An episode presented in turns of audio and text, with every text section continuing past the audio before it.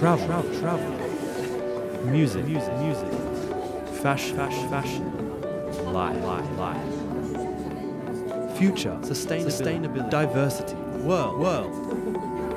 Enjoyment. TBS ラジオ TBS ラジオ TBS 有機食品プレゼンツ高嶋ちさ子 Taste of the World 皆さんこんばんは高嶋ちさ子です TBS ラジオ有機食品プレゼンツ高嶋ちさ子 Taste of the World この番組は日常の小さな出来事から世界の話題。そして時々やってくる私の親しい友人やあらゆるゲストを迎えてリスナーの皆さんと楽しい時間を過ごす30分です。今週もよろしくお願いいたします。そして私と一緒に進行してくれるのはこの方です。こんばんは。TBS アナウンサーの山内あゆです。高島さん今週もよろしくお願いします。よろしくお願いします。さあ今週もゲストの週です。そうですね。この方も仲良しなんですよね。仲良しですよ、はい。フリーアナウンサーの笠井信介さんがいらっしゃいます。さあ今週もですね楽しいお話満載でいきましょう。有機食品プレゼンツ高嶋ちさ子 Taste of the World この番組は有機食品の提供でお送りします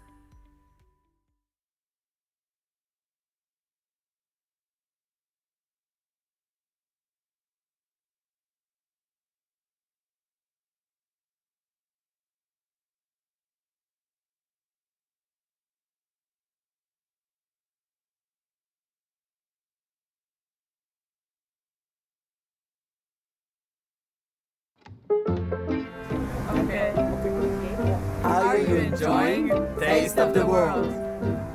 אתם נהנים? טעם העולם. Thank you TBS ラジオ有機食品プレゼンツ高嶋ちさ子 Taste of the World 改めまして高嶋ちさ子です TBS アナウンサー山内あゆですそして本日はゲストの方にお越しいただきましたフリーアナウンサーの笠井信介さんですこんばんは。お願いしこんばんは いや、やったやったいや、本当にちさちゃんね、ちさちゃんつってあっちはなんかあの親しすぎるんだけど。いやいやいやそう呼んでるじゃないですかずっともう20年も そうそう。いや、これだけ忙しいのに、ラジオも始めるんだと思って、大丈夫？いや大丈夫時間管理は。えけどなんかラジオ楽しそうじゃないです、か？楽しいですよ。ねええ。そう思ってそう、でもはいなかなかラジオのレレギュラーってはい取れないんですよ。私、まだ曲穴事情と。フリーになってうんうん。知ったのよ。い。やだからね実はねこれ引き受けたのって、うん。その話をカルベさん越しに聞いたの私。あ、そうなの？そう。だから、すうん。すごくラジオってやるの大変なんだよちさちゃんってカルベさんに聞いてそうなんだって聞いたのが半年ぐらい前なんですよそうだったのね、だからこの話を聞いた時に、うん。これは無限に断っちゃいけないんだと思って。本当にそうですよ。ね？そう。そしかも、うん。結構自由に話せるじゃないですか、うんそうそうそう。でそういう場ってネットとはまた別で、うん。こうやって電波に載せることができるって、うん。はい。非常に貴重なことなんですよ。だからそれを笠井さんの言葉をカルベさん経由で聞いて私はこの仕事を受けたから最初のゲストは笠井さんにと思っあらたんですよ。ありがとうございます。こちらこそありがとうございます。ね。そうなんですよ。いやまさにあのカルベさんがあの結んでくれた縁ではあるんですよ。そうですね。目覚ましクラシックスで、はいはいそのまあ、2人でコンビ組んでてでまあ見に来いよってんで見に行ったら、まあ、異様に面白く2人がやるわけですよ。で何が僕嬉しかったってあの僕とカルベさんってもう23年間番組一緒にやってるわけですよね「男おばさん」っていうのを映画紹介番組を。だけれどもその前から「おはようナイスデー」の時代からつまり私が入社した36年前からおー。カルベさんとはずっとワイドショーの先輩後輩としてお世話になってきてるんだけども、まあ頭上がんない部分もある中でちさちゃんさ高島さんとコンビを組んでステージに立つとまあ高島さんにカルベさんがバカにされるわけ。これがさもう胸がすくような思いでもう楽しくてしょうがなくてもう音楽なんて聞いてないわけよ。ひどいよ。これがね小島なっちゃんと、ええ。あの菊ちゃん、うん。みんなそうね。えみんなそう。そうみんなそう。カルベさんを見に行ってるんですね。そう。そう。そうそうそう。いう。カルベさんをね。カルベさんがいびられんのを見るのね。そう。時たまねあなんかあのちさちゃんの調子が悪い時はあんまりこう責め立てたりしないわけですよ、そんな時にはちょっと不満げに帰ったりするわけ なんか冴えないな今日音演奏はいいのよ。演奏は良くてもう音楽も素晴らしいんだけどトーク冴えないなと、ええ、それはカルベさんに対する攻めが甘いというね。そうそうそうそう。そう。じゃあちょっと今更ですけど、はい。ゲストのご紹介してもいいでしょうか。はいはいはい。もうずいぶんお話出ていますが、はい。笠井信介さんです。皆さんよくご存知だと思いますが、フジテレビのアナウンサーとして長年情報番組特ダネなどを担当、そして現在はフリーアナウンサーとして活躍されています。ありがとうございます。まあですから、あのーカルベさんの不都合な真実を知っている 二人がここにいるんですよ。まあ。そうですよ。間に入ってるのがカルベさん。そうなんです年齢で言うと笠井さんの方がえっと二つ下です僕は。二つ下。カルベさんの。つまりはい。カルベさんが一番年上。そうです。だから私はカルベさんに笠井さん今度ララジオのゲストにお呼びしたよっていうことも一応こううん。言って報告はする。カルベさんのおかげでつないでいただいた縁だよ。うん。だけどおめえは呼ばねえっていうね そのカッコカッコね。そのカッコは文字にしないんですよ。ね。そそうするとカルベさんもあそうなんだ。報告ありがとう。俺は呼んでくれないんだね。カッコねカッコね。それもカッコカね。ッコ それが面白くてわざわざ報告するっていう。ねえ。だから本当にそういう意味では、まあ、カルベさんにすごい感謝しているのは、あのそういった意味でちさちゃんとつないでもらったことなんだけどやっぱりねやっぱりあの相棒の一人なんだなと思うのは、はい。今日私が着てきたこの このアロハを見た瞬間。すごい柄ですよね。すごいな柄だスよもう。ター・ウォーズ柄、スター・ウォーズ柄のアロハシャツを着ています。はい。ええ。いい年した 男の人が。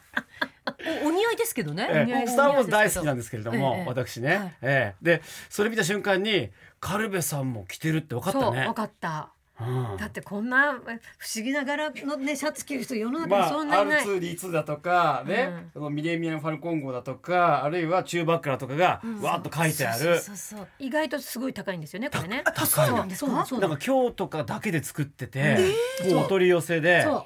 えそれカルベさんとお揃いにしたくて揃えたんですか？んなわけないじゃないですか。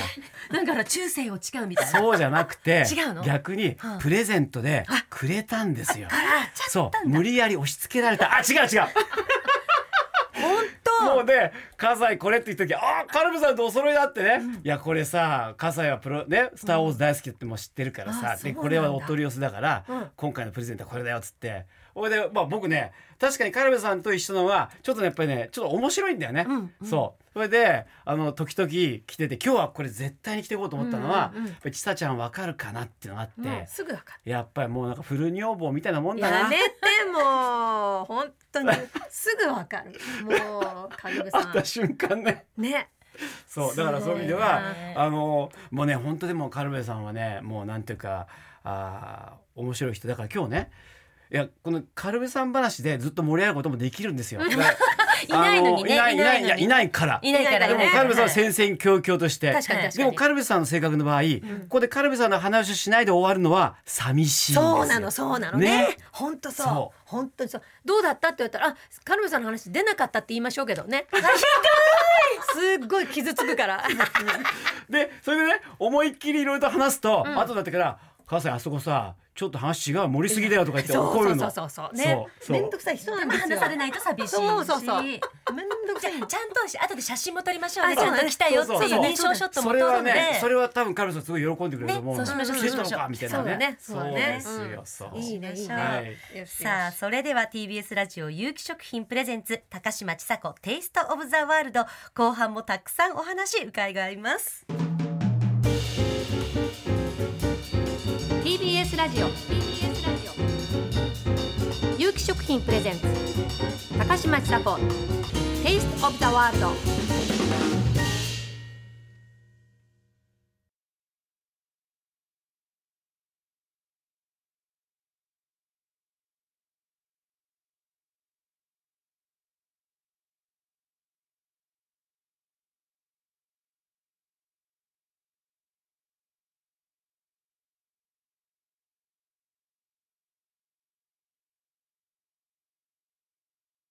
TBS ラジオ。有機食品プレゼンツ高嶋ちさ子テイストオブザワールド TBS ラジオ有機食品プレゼンツ高嶋ちさ子テイストオブザワールド今夜はゲストにフリーアナウンサーの笠井信介さんをお迎えしております。はい前半はたくさんカルベさんのお話が出ましたがそうですね。ここいない人のから話はそう 9月に発売になりました笠井さんの新しい本「がんがつなぐ足し算の縁」のお話を伺っていきます。ああそうありがとうございます。だはい。あのーもう、まあ、私が3年前にね悪性リンパ腫というがんになって血液がんで、まあ、はい。ステージ4だったので、結構ちょっとまずいかなっていう感じでありました。でもフリーになってわずか2ヶ月だったんで、まあ、これからって時にまあ千紗ちゃんにも非常に心配をかけたというかやっぱりあのーそんな中でまあ本書かせていただいたわけなんですけども一冊目の「生きる力」って本はこれはもう本当に闘病記として、まあ自分が何を体験したかってことをまんま退院してすぐ書いたんですよ。であれから3年経ってそのまあいろいろなまあ、いわゆるがんの啓発活動だとかシンポジウムだとか学会とかにもまあ出るようになっていろいろとこの令和の最新医療のちょっといろんなことを知ってあ自分が病院で受けてた治療ってこういうことなのかってことが分かってきてそれであの中日新聞の連載を始めたらこれがあの自分で言うのもなんなんですけども大変評判が良くて。本にまとめませんかって言われて、まああの連載をもとに新たに書き足したり構成をし直した本がこれなんですけども、まあ一応あのプレゼントありがとうございます。はあ爽やか。本当だ爽やか。え。ーまあ表紙ぐらい爽やかにしないとね。いやいやいいです。ええ。なんか後ろにはお手紙持ってる。あつまり、うん。私がその連載をしたら、うん。まあその読者のがん経験のはいはい。当事者、そしてご家族の方から、うん。たくさんお便りが届くようになって、そうちは自分はこういうがんですとか、ううんちの夫はうちの息子は娘はこういうがんでっていう経験談が、うん。あのどんどん寄せられて、いわゆるがんによって縁って広がっていくんですよ。それはがん友だとかね、もう自分もそうなんだけどもがんになって知り合いとかいろんな人増えて、で患者会とかに参加するともう自分と同じがん種ってだけで会った瞬間にもう「そうなんだ悪性リンパ腫なんだ」って言っても友達になっちゃうぐらいうん。キーワードなんですよ。でそれぐらいあのがんって確かに昭和時代はもう死んでしまうようなイメージが強かったんだけども、今は年間100万人の人が毎年毎年がんになるけれども、60万人の人は帰ってくるわけ、で40万人の方が残念なく亡くなるんだけどもその40万人の方ももうほぼ多くの方は後期高齢者の方でなので現役世代の方って本当に帰ってくるんですよ。だからそうやってそのがんとともにその生き抜いていく人の方が多いので、となるとがんというキーワードで縁が広がっていく。つまりがんってマイナス思考じゃなくって、プラス思考で捉えていこうよっていう本なんですよね。もともと笠井さんって、うん。その病気に対してこうどういうタイプだったんですか？僕はどっちかというともう全然あの健康体で、うん。そのお人間ドックもうん。何も引っかからないで、あー。妻の方が成績が悪いような感じだったんだけれども、うん。だからあの本にも書いてあるんだけどもやっぱりねネットの沼にはまっちゃうっていうのが今令和時代なんですよ。で家族からはまっていっちゃうんですよ。家族は第二の患者って言ってそうもう心配になって調べていくと、もうどうすればいいんだろうってなっちゃって本人はもうとりあえず言うこと聞くしかないかとかうん。かんそういう感じなんですけどもだから自分も闘病中に思ったことは、まあ、4ヶ月半も入院している中でねいや自分でよかったなと思ったの。これが妻や自分の子供たちだったら、俺どれだけ悩んだだろうって。自分は自分が我慢すればいいし、まあ、死んだら死んだで、やっぱり自分が毎日インスタグラムに上げている情報は価値が上がると思ってたんで。あーそれはでもあでもテレビマンってそういうものどですよ。ういうこと？もう一回言って。ちょメガネかねなぜか眼鏡をかけてきつまりわあの自分ワイドショー情報番組を30年間やってる中でやっぱり亡くなっていく人の情報ってたくさんいるけども、帰ってきた情報の人ってちょっとしかやんないわけね。で亡くなっていく人の情報って貴重なんですよやっぱりそれは経験としてはね。でそれを残している人ほど、やっぱりテレビっていうのは映像のメディアだから、映像で残しているってとても大事なことなんですよ。でそういう特集も何度もやってきた。で自分がいざがんになった、うん。で病と向き合ったら、うん。これは自分は今までの報道っていうのはね、うん。東日本大震災でも阪神・淡路大震災でも何でもうん。伝聞なんですよ。その現場へ行って聞いた話を伝える。うん。これは殺人事件でも何でもそう、はいはい。我々伝聞報道をリポーターもやるわけ、うん。でもがんになって入院するってことは自分は当事者になるので直接報道になるんですよ。うん伝聞よりも強いんですよ。確かに。だとしたらこれは日々発信するしかないと思ったし、うんこれでもし自分が死んでいったらまあ最初は死ぬと思ってたんで、うんこの情報は価値が上がるのでやんなきゃいけないと思ってでそれで発信していたんですよ。だけどもすごい。え、どれぐらいの終わりで発信して。毎日やってました。今日は辛いとか今日は厳しいとか今日は楽だとかえ、すえっ、とインスタ。インスタとブログに毎日やってました。でそれが自分のし最後の仕事だと思ってたの、うん。なんですが自分ってフリーになってうんインスタグラム始めて何やってもフォロワーが300人から増えなかったわけ。うん。でフォロワーって増やすのすごい難しいですよ。うんうんうんね、ちさちゃんはもうテレビとかやってるからいやいや、一まあ。回炎上するとあ。乗るんですか？そっち。あそう。いうもんなんですよ。でうもん、そういうもん。で何やっても300人が増えなくて、うん当時大学生の息子がもう1,000人以上フォロワーがいたんで、え息子に。えええ、でも父さん。ちょっと笑わせないでよ。素人よ。素人大学生。素人んすごいね。そう。それでもうね父さんフリーになって300人はもう終わってるって。始まる前から終わってるって言われて いやそれで何やってもダメだったんだけども「がんです」って言って発表して、うん新聞載って毎日インスタに上げてたらフォロワー数が300人から30万人になったの。ちょっとね。それは何かったら僕の人気じゃなくてがんなんですよ。年間100万人の人が日本人がんになるってことはどれだけ日本人ががんに興味があって、この毎日テレビに出ていた男がどうなっていくのかっていうのを見届けようっていうことなんですよ。でそれによって応援してくれる人もたくさんいたし、うんうんうん。で一番自分が思ったことは私もがんです。私も抗がん剤治療を受けてます。これから受けます。私の家族はがんです。そういう人がどんどんどんどんフォロワーとしてコメントが寄せられるようになって思ったことはこれはもう自分一人の命じゃなくなってきたと思ってはこのままごめんなさい。やっぱり負けましたあ。やっぱりさようならってことになるとどれだけのフォロワーの人の中でうん。がんと向き合っている当事者と家族がやっぱりがんは助からないんだ。うん。抗がん剤は効かないんだって思わせるために自分は発信しているんじゃないと。絶対に帰んなきゃって思うようになってに。うん。そこからもう大きくスイッチは変わりましたよね。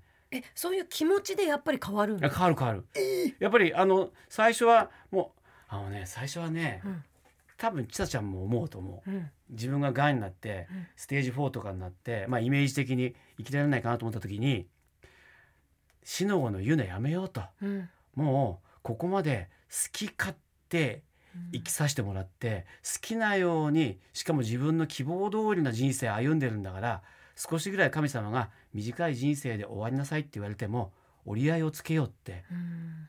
思うよきっとこれだけ好きかって言って。いやいや何言ってんですか。もうこんなに我慢の人生です。我慢のそれは初めだけですよ。お母さんに怒られながらの時だけですよ。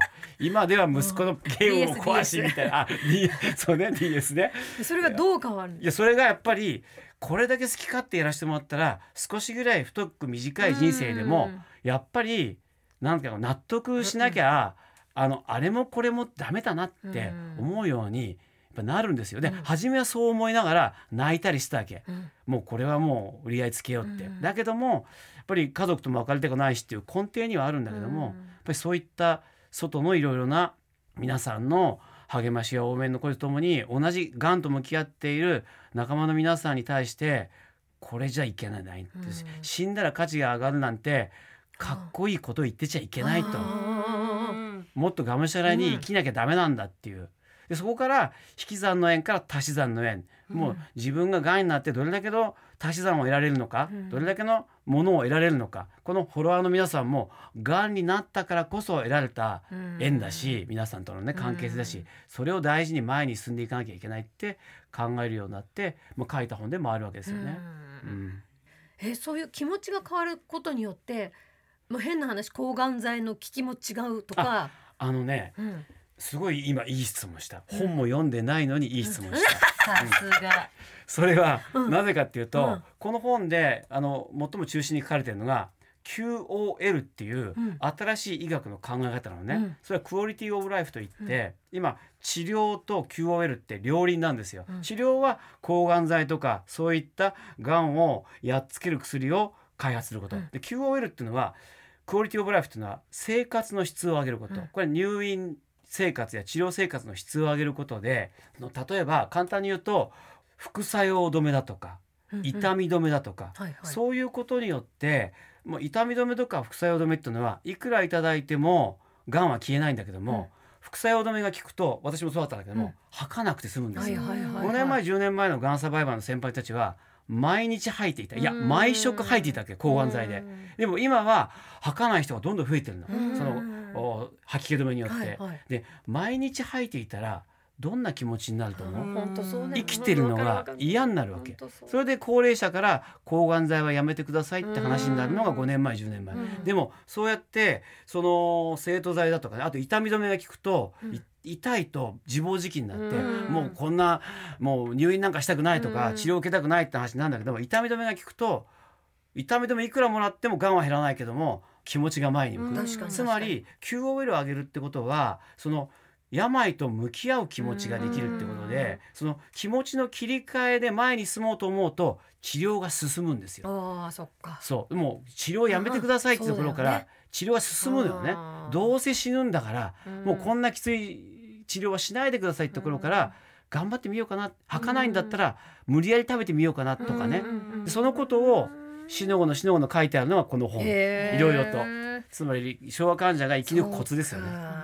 いやよくわかる。なんか真面目な話になっちゃったけど。いやいやいやけどほら明日は我が身だ誰もがねそうそうそう。こういうふうにカジュアルに話してくれると、あなんかもっと普通にがんの話もしてもいいのかなって、うんそううん。そんな風にね。病気の話しちゃいけないかなってやっぱり思っちゃうから、そんな風にカジュアルにうん。読んでもらいたい本ががんがつなぐ足し算の縁なんですよ。はい中日新聞社からはです。いそうです。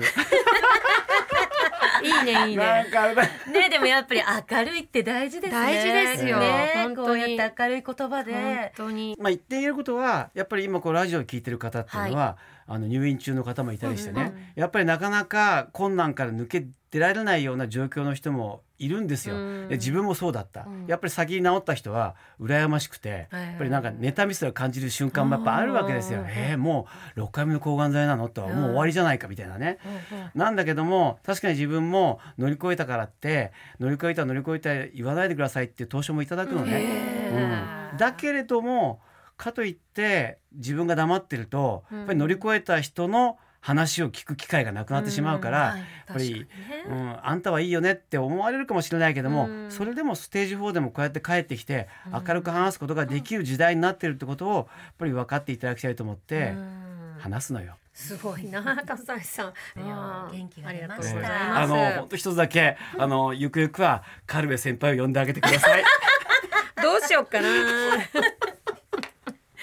さあもうお時間になってしまいました、今日は笠井さんにお話伺いましたが何かあの今後についてさらに野望というかやってみたいことが終わりになったらここで発あ表してください、のー一つは、うん。あー退院してから始めた病室 Wi-Fi 協議会っていう団体を作ったんですけども、やっぱり病室に無料 Wi-Fi を入院患者が伝えるような環境を全国的に整えてほしいっていうやっぱり全国で9割の病院で業務用に Wi-Fi 飛んでるんだけども、僕入院した時はあー3割しか入院患者が伝えない状況だったのね。やっぱり患者にはなかなか使わせないっていう、ええ。この病院の一つの常識があったんだけどうん。もそれは間違っていてうん。安全にその入院患者にも w i f i を使ってもらうような環境ができる技術がもう出来上がってるんだけども、はいはい。やっぱり10年前20年前のうん。常識で病院ってなかなか進めなかったのが、はい。今団体作って活動して少しずつ増えていて、それをもっともっと広めたいっていうことと、あと簡単なんですよ。自分の希望は普通に働き続けたいってことなんですよ。